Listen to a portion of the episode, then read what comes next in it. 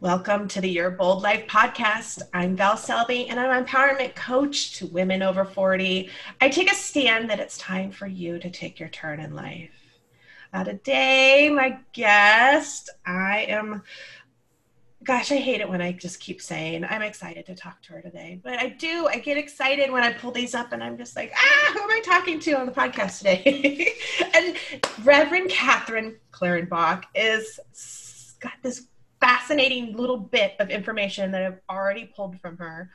Fascinating little stories that we've already talked about right now, pre recording.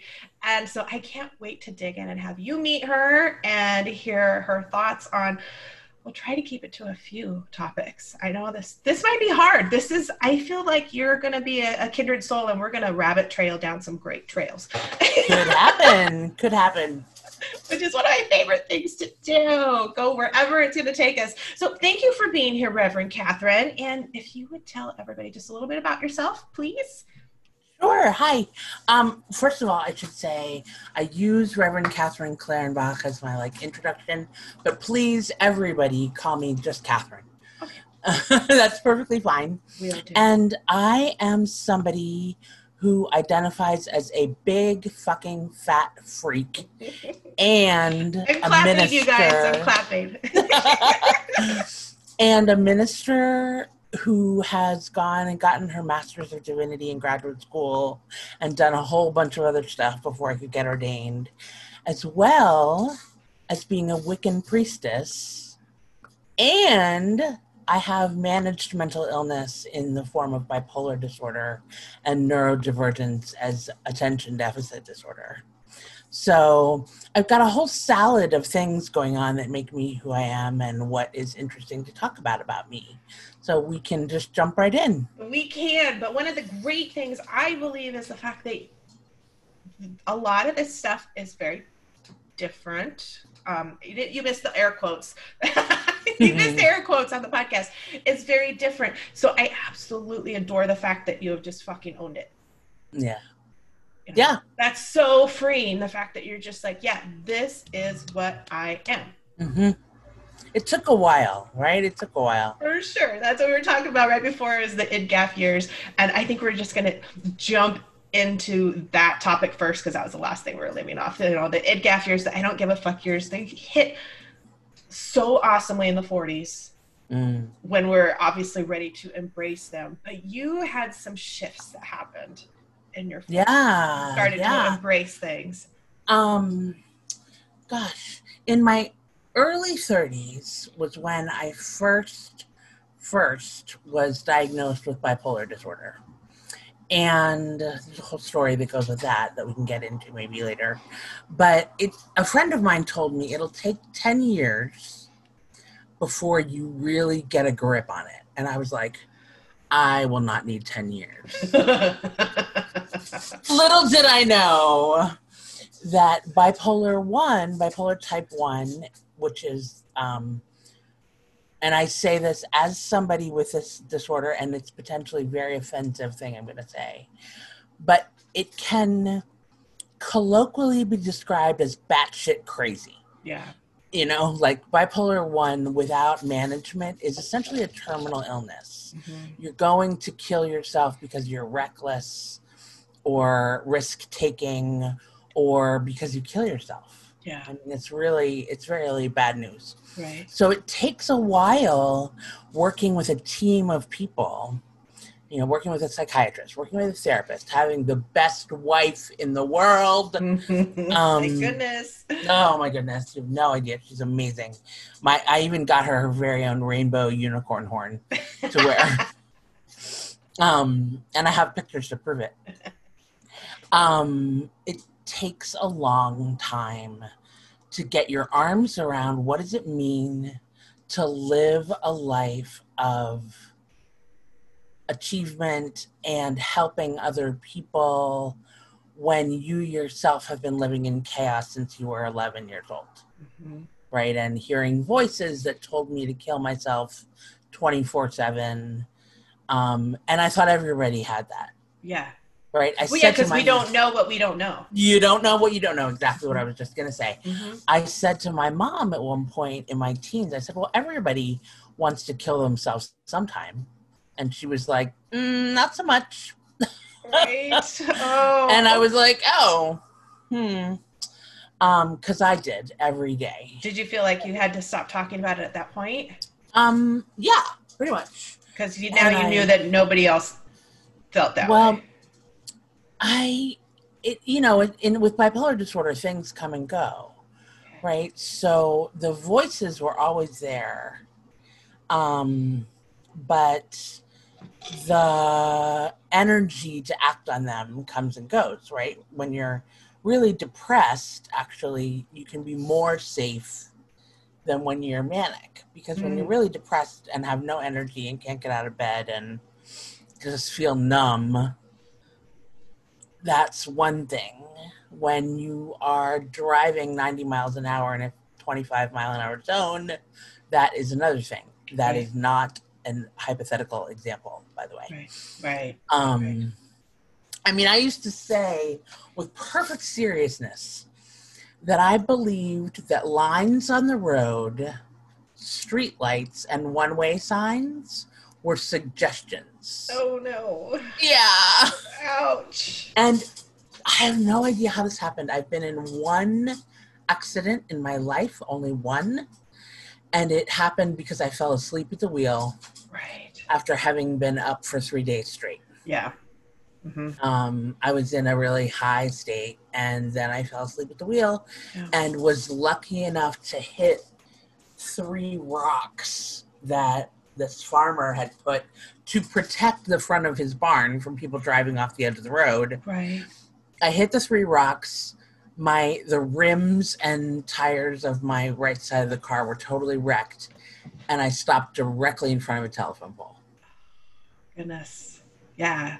Yeah. You've you've you've had some some powers that be on your side for sure for many events. I bet. Yeah. So during the the ten years, did is it is it partially? Um, so I'm just looking at my own journey for through Sure, things. sure. I I'm wondering, is it partially because it takes a little while just to admit that you need Well, help?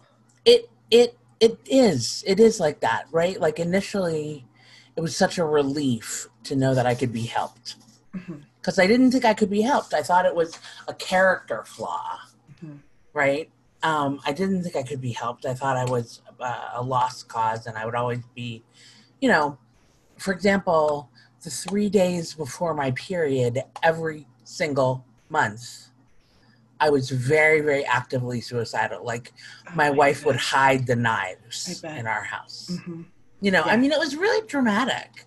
Well, yeah, that Um, rush of hormones when you already have Yeah, chemicals that are not it was working. not. Yeah, exactly. Oh, Um, and but by the time I was in my late thirties, coming into my early forties, I was like, you know what? I can make plans. I might live longer because I never thought I would live to see the year 2000. Yeah. Like I would think about it and I would be like, I'll be 27. There's no way. Right. There's no way I'm going to live past 25.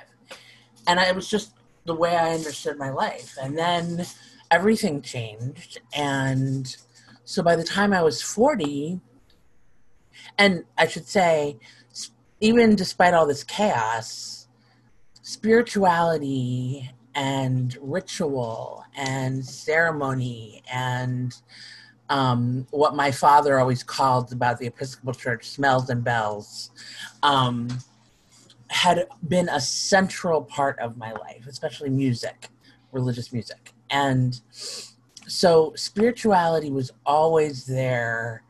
And I really think it was kind of an anchor for me. thankfully, not Yeah, everybody has that. Exactly. And so then I realized, you know, I really want to help people and I want to help them in ways that I'm interested in and I understand. I mean, Howard Thurman said, don't ask what the world needs, ask what brings you alive, because what the world needs is more people who are alive. And so I went to seminary. Um, I went to Wesley Theological Seminary in Washington, D.C. and became a Unitarian Universalist minister. After several years of involvement with a Wiccan tradition, so I was um, initiated a priestess when I was in my late 20s. And then when I was 42, yes, 42? Yes, 42, I was ordained as a minister. Nice. And I had, I decided that I would sort of strike out on my own. And I'm what is called an entrepreneurial minister. Mhm. I don't have a bricks and mortar church. I have a, a community called The Way of the River, and I have a website, thewayoftheriver.com.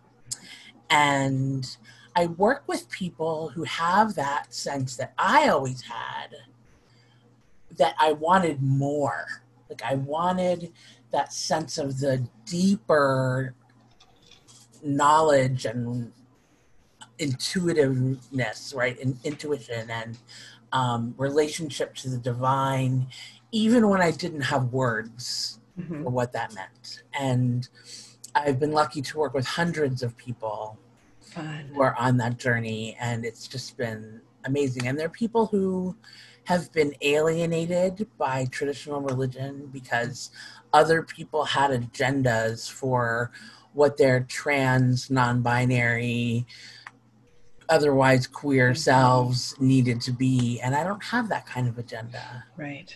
Yeah. I love religion. Um, looking back, I probably should have tried to go into something that had to do with I, I love theology, I guess. Mm, yeah. I'm non-religious, hmm but I absolutely love talking to people about their different re- different religions and why mm-hmm. they believe that. Because I really love to pull out the core of why they believe it. You know, I if if they're gonna just quote, you know, well, because the Bible says so, I'm like, that's not a conversation we're gonna have then because I want your attachment to it. Mm-hmm. that's fascinating to me. It's like what made you gravitate to that religion, you know? Right, and what right. keeps you there? well, and one of the things that's interesting is I was raised Roman Catholic and I was very, very devout as a young person. And then I came out when I was 17, and oh gosh, that all ended. yeah. Um, and I lost my spiritual home. yeah. But it had it was a, con- a congregation, a parish that had a tremendous music program. I played the harpsichord, I played the organ, I played the piano, I played handbells, sang in the choir, I directed choirs. I- you know, like You found a passion for sure. I did. I did have a passion, and I loved the processionals and the incense and the all the stuff, the smells and bells. Um, and so when people say, "How did you get from being Catholic to being in Wicca?" I'm like, "Well." It's not that big a jump, actually.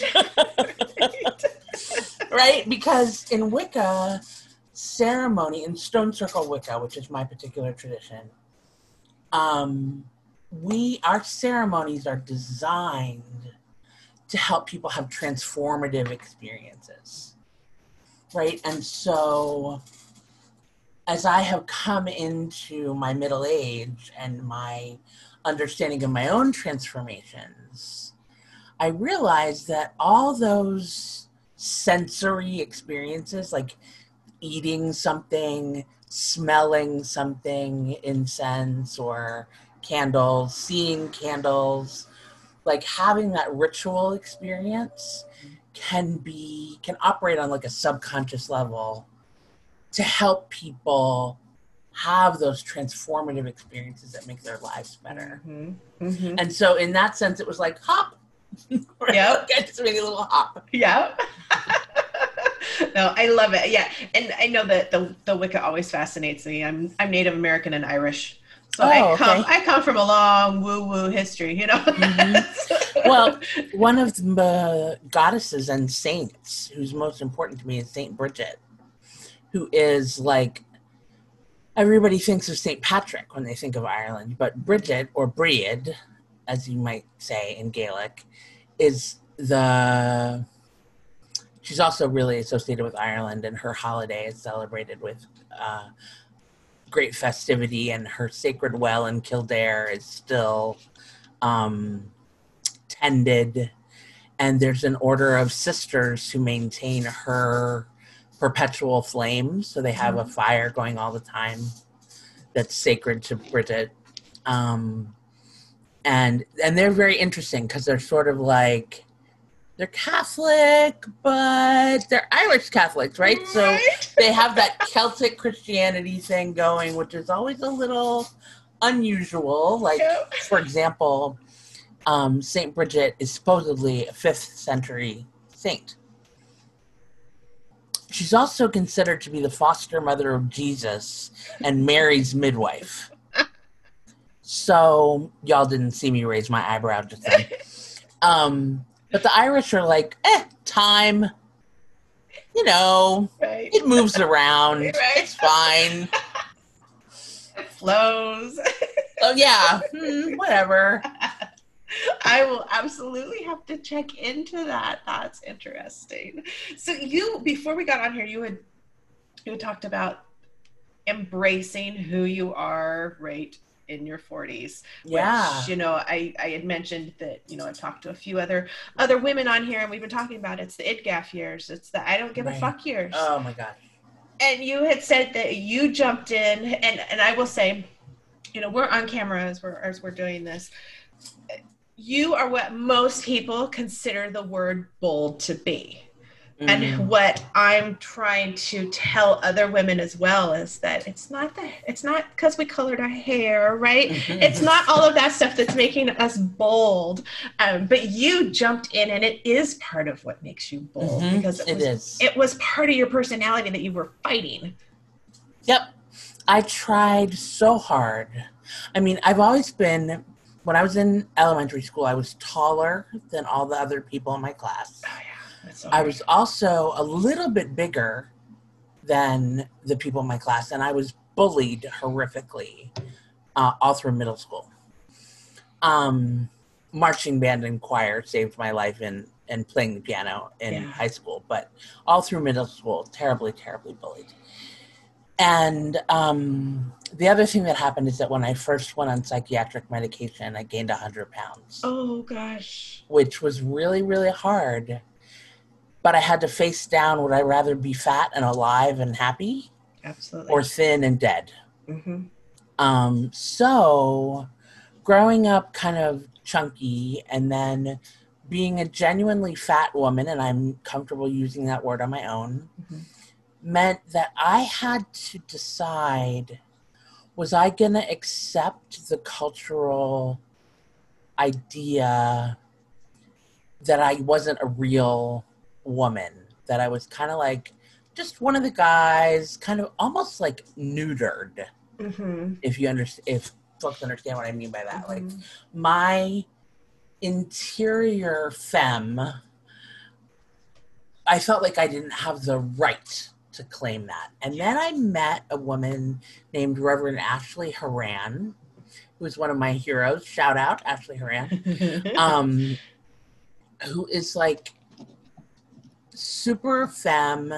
She's round. She's not, you know, afraid at all of being like, no, part of who we are on the inside can be expressed materially through how we are on the outside. So, just so you all know, my hair is purple. I have a big butterfly clip on the top of my head, and otherwise, my hair kind of looks like a haystack. I have bright pink lipstick on and purple eyeshadow.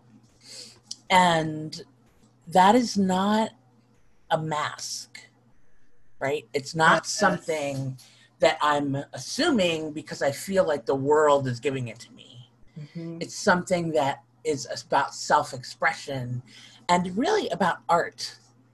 You know, I love to make art. I love pottery. I love painting. And makeup for me is just being my own canvas. Right. I have a friend that, um, and, and of course, you know, over the years previously, I would I would make judgments about it but she will she doesn't leave the house without full makeup on Oh and wow. it, it wasn't until i started embracing myself and my personality that i realized it's not because like you said it's it's not a mask right, right. and for me, like I can't do the full it. thing. yeah I can't do the full thing all the time. But if I go out out without lipstick on, I'm like putting a hand over my mouth. right Like- and it's so funny because my mother is not that way, but my father's mother was very, very much that way. yeah And as I have come into my 40s and sort of come into my own and started to have that experience of like, this is me. And if you don't like it, fuck off. right Like, I I have taken on the lipstick. Yeah. right? yeah Um I have a drawer for lips. Like, um and it makes me so happy. yeah Right, that's the other thing. It's play. And again, self expression, whatever your self is, like let it fly. I know I went through that probably um it was it was early third early 40s I mean the whole makeup thing because I've always been a tomboy. I just you know I just don't wear makeup. I don't have time for it. I don't want I didn't want to take the time for it. Hmm but then all of a sudden I was just like huh I'm gonna start wearing some dresses. I'm gonna put some makeup on. You know I I mean I went When I, I feel like it. I've got a ton of makeup now and it's all top quality because I'm like damn it I deserve the top quality stuff if I'm gonna actually wear it, I'm getting the good stuff. No more of this wet and wild from. yep. like, Yep, It's like I oh, hear I'm that. embracing it. It's fun. But then, of course, you know, here I am. I've got zero makeup on. This is me normal, and I embrace it Well, now. and you I have to say, no makeup and she looks awesome, just so y'all know. Thanks. I think embracing it part. I can remember years ago, I hadn't even hit 40, and I actually had somebody tell me, somebody that was supposed to be a good friend of mine, tell me that Mm. I was I was too old to be going out of the house without makeup on anymore. no way. right. Yeah, one thing I don't do is like a whole regimen of let's fix my skin.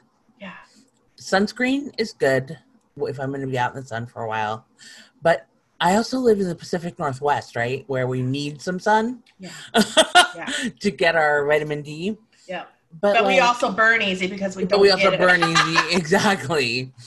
And I'm it's a limbo land. I'm very fair skinned because partly because I'm Irish too. yeah. my background. Um, and I um, what was I going to say? Oh, yeah, I don't spend a lot of time with this whole like how we have to make you look so that you're okay. Yeah. Because that's how that's the difference between, you know, feeling like you're not okay unless you fix yourself. Well, and also the fact that um, well, the only time I was putting the makeup on for quite a few of those years was to make other people more comfortable. Mhm. And I think that that is one of the really big switches in the in the 40s is just like I don't need to make you un- more comfortable anymore. Right, That is not my right. job. My job is not to make you feel more comfortable. And it's interesting in my work as a spiritual guide and teacher, one of the things that's really important is about teaching people that that I don't need to have a theological agenda for them. Right. Right? My mission is really to help people who feel alienated or alone in religious contexts Mhm. to find their own spirituality and reclaim their right to it. But that's a scary concept in this society Mhm. because everybody grabs onto a religion because then they've got a blueprint Right. of Right. exactly And that's not how they bad. No, necessarily. exactly. No, I know many people that the the organized religions have saved their lives hmm because they did. And yet, organized religion has an awful lot to answer for. Yes. Right. Mhm. Right. So, Absolutely.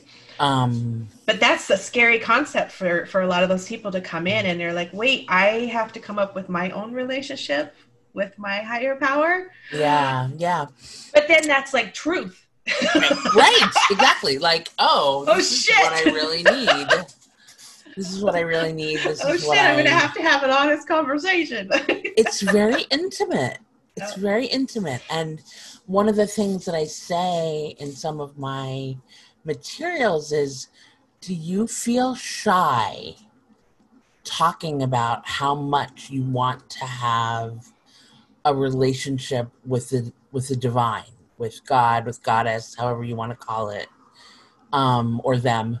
Uh, do, is it does it feel almost embarrassing to talk about because it's so personal and it's Yeah. so intimate right. and I, I people really resonate with that they're like how did you know You're like, cause because i've been there. there yeah too."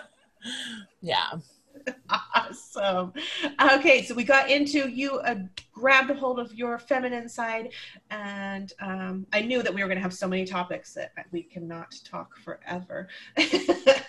but oh, there was one thing on your website. I wanted to go and check in that because it really resonated with me on your your opt-in that everybody can go to. Your one one of your tools is what you call the perfect day hmm and this hit me because I um, this was an epiphany for myself. Maybe not for exactly what you're talking about here, um, Mhm. but I would love to hear just a little bit about what this what this perfect day is. perfect days well i teach a class called making hard choices the art of discernment and it's actually running right now i'm going to run it again in february but it's running right now and that whole class is about how to make hard choices right how to make good decisions when you're really not sure where to go or you feel like you need to do things that you should do Yeah. or you're feeling pressured from um, unnecessary obligations. I mean, of course, we all have responsibilities to other people, but you know, if your kids are grown, let them be grown hmm a lot of the time. Like, and that's hard. It it's really hard. hard transition. I mean, God, God, God knows. Um, but uh, your perfect day is a series of prompts that I use in my discernment class, so that we can think about what are the values that underpin how we would like our lives to be all the time. Right? So my perfect day has a lot of space in it in the morning for coffee and writing and you know uh, my spiritual practice Mhm. and in fact it does Right. have those things now um, the coffee is very important to that It is process by the way absolutely. Um, absolutely. uh, and also in the perfect day it talks about like who do you come in contact with how do these people affect your life who do you want in your life martha beck the author and coach talks about the empty elevator syndrome and how when we go through the i don't give a fucks part of what happens is that people who have wanted you to stay in the box you were in in your 20s and 30s are suddenly gone Mhm. because you're different and they wanted you to stay the same. Yep. And so you can go through this period of loneliness, even though you're blossoming into your own power. Mhm. You know, women in their 40s, and I would say especially in their 50s and 60s, often have this like amazing transformation that begins in our 40s. Yep. Like, we're like, I, I am obsessed with flowers. And um, another fun thing. Uh, and we have uh, 15 mature rose bushes in our oh, front yard. nice. Yeah, it's beautiful. And I live in Portland, Oregon, which is the city of roses. Yep. So they're they're beautiful, and I love watching how they goes through this process of being a bud that looks like the Grinch's head. If you ever like really look at a rosebud, it looks totally like a Grinch's head. So my wife and I are always like, "Look, there's like ten Grinch heads in the yard." Um, and then it, the the the color starts to like peek out just a little bit, like it's just daring, and then overnight you'll have a flower that looks like a flower. Yeah.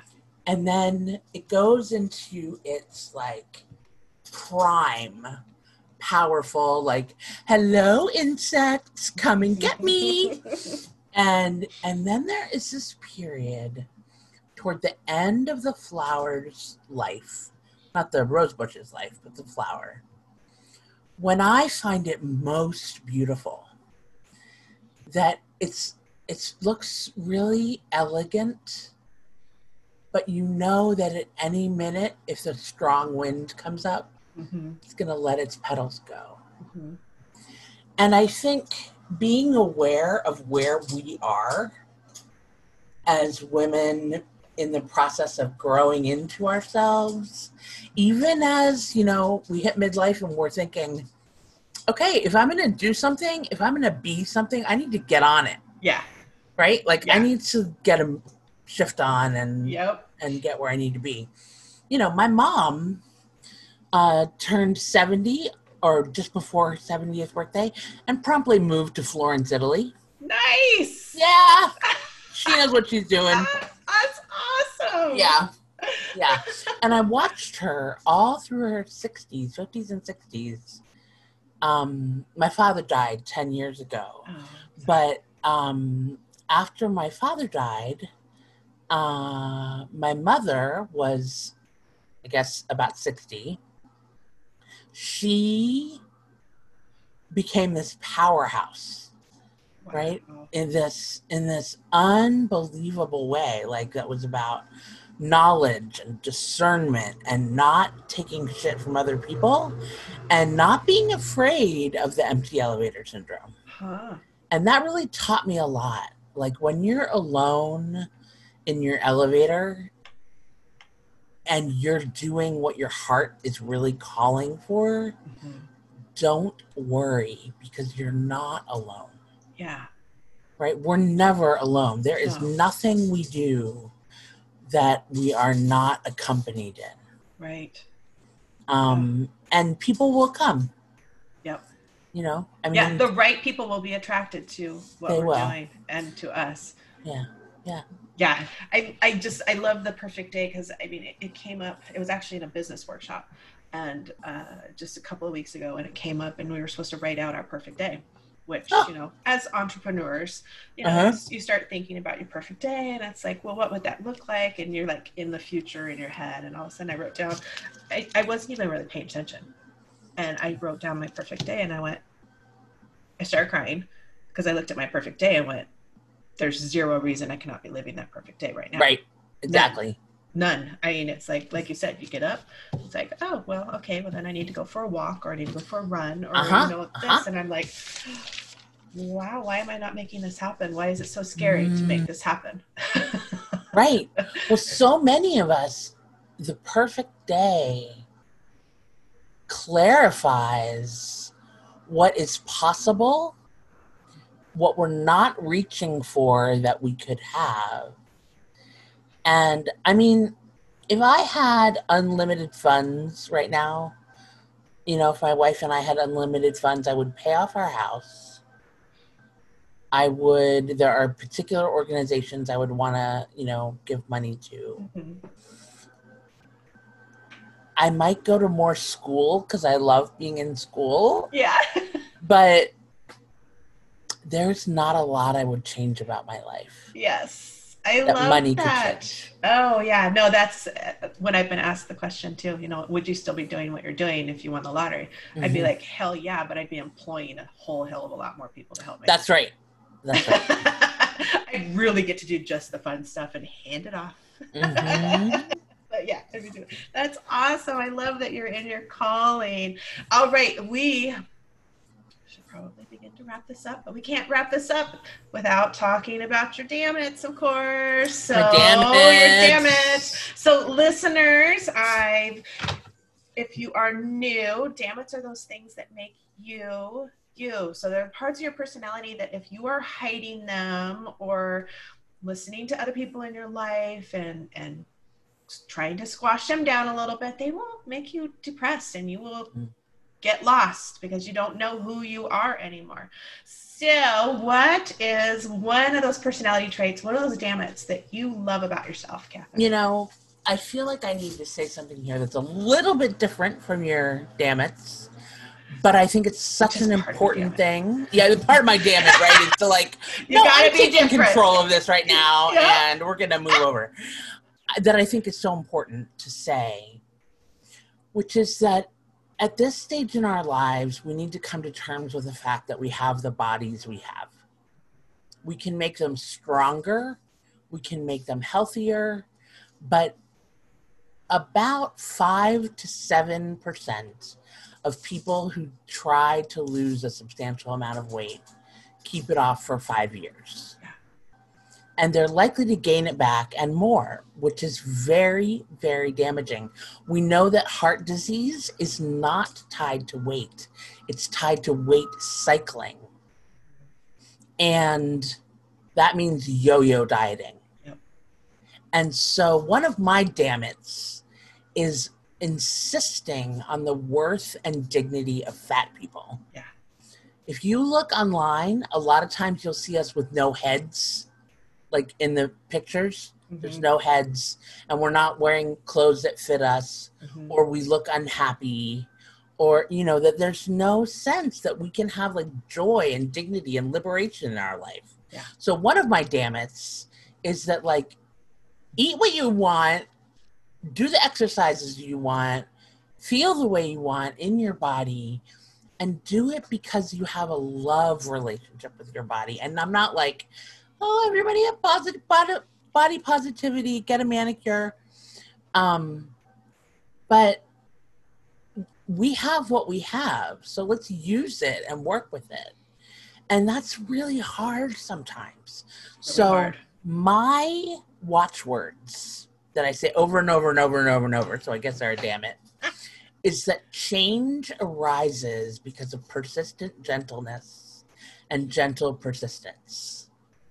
And if you take those two things and put them together, you can do anything you want. Yeah. You can yeah. do anything you want. So the last thing that I'll say of that is a damn it of mine is when I laugh, people hear it in the next county. See, this is why we knew we were going to get along. right? like I have when I, when I'm caught off guard by something funny, my best friend says I, my laugh is a shotgun. Right. so I can't actually like just do it for you all listeners. Oh. You know, I, it, it right. won't come, but it sounds more like a giant bark than it does really a laugh. But it's part of who I am to, yeah. to share the joy. Right. And if you try to squash that laugh, then you stop laughing. Right. Because that's literally the only way to make it stop. It's because if you start legit laughing all of a sudden, guess what? This is this is how I laugh. I'm loud. Yeah. and uh, and you can't go from that to like no, right? you know, it's like, not possible. It's not. It's not. And again, like when you talk about uh, live your best life and live your bold life and be out there there's you're going to be the age you are whether you have done what you hope to do or not. Mm-hmm. you can turn you can come to the end of your life and say i did my best to be the best version of myself i could be or not. Yeah. And what do you want to have happen? Yeah. Yeah. And that's when i've been listening to the the older family members in my life you know mm. especially before they were passing. You know you, yeah. you you i don't i hope not to be in that position where i have very many regrets yeah. you know of things that i wish i had done or mm-hmm. or i i don't regret things that i have done that's oh the other thing that's, that's a damn it with me is i tell people i love them all the time oh. and i'll say sometimes to somebody i don't know very well uh-huh is this weird? I love you. Right?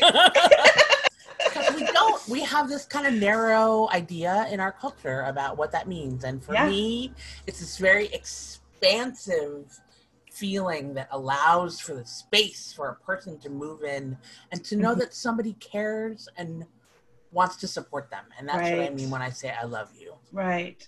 Right. You're just sharing the love. That's that's one of your dammits. You like to share the love. I do. Oh, awesome. See, I knew you wouldn't have a problem. I, I knew I threw it threw it at you at the last minute, but I knew you wouldn't have a problem coming up with dammits. That's for sure. Well, everyone, I appreciate you listening, and we I will have links so that you can follow the Reverend Catherine Clarenbach and go and look at her practice. Um, I know right now you were if you're attracted to her personality, you are absolutely going to want to run to her website, thewayoftheriver.com. Or you can come to my Facebook group, also the Way of the River community. Awesome. So I will make sure and have that link in the show notes as well. Um, so thank you so much for being here, Catherine. This has been a blast. Thank you so much, Val. I love it. I know we could have so many more conversations and be more purposeful with them, but there was so much to learn about you. Thank you so much. So thanks for coming on. And everyone, I look forward to continuing to guide you into creating your bold life because you deserve to live as your best self.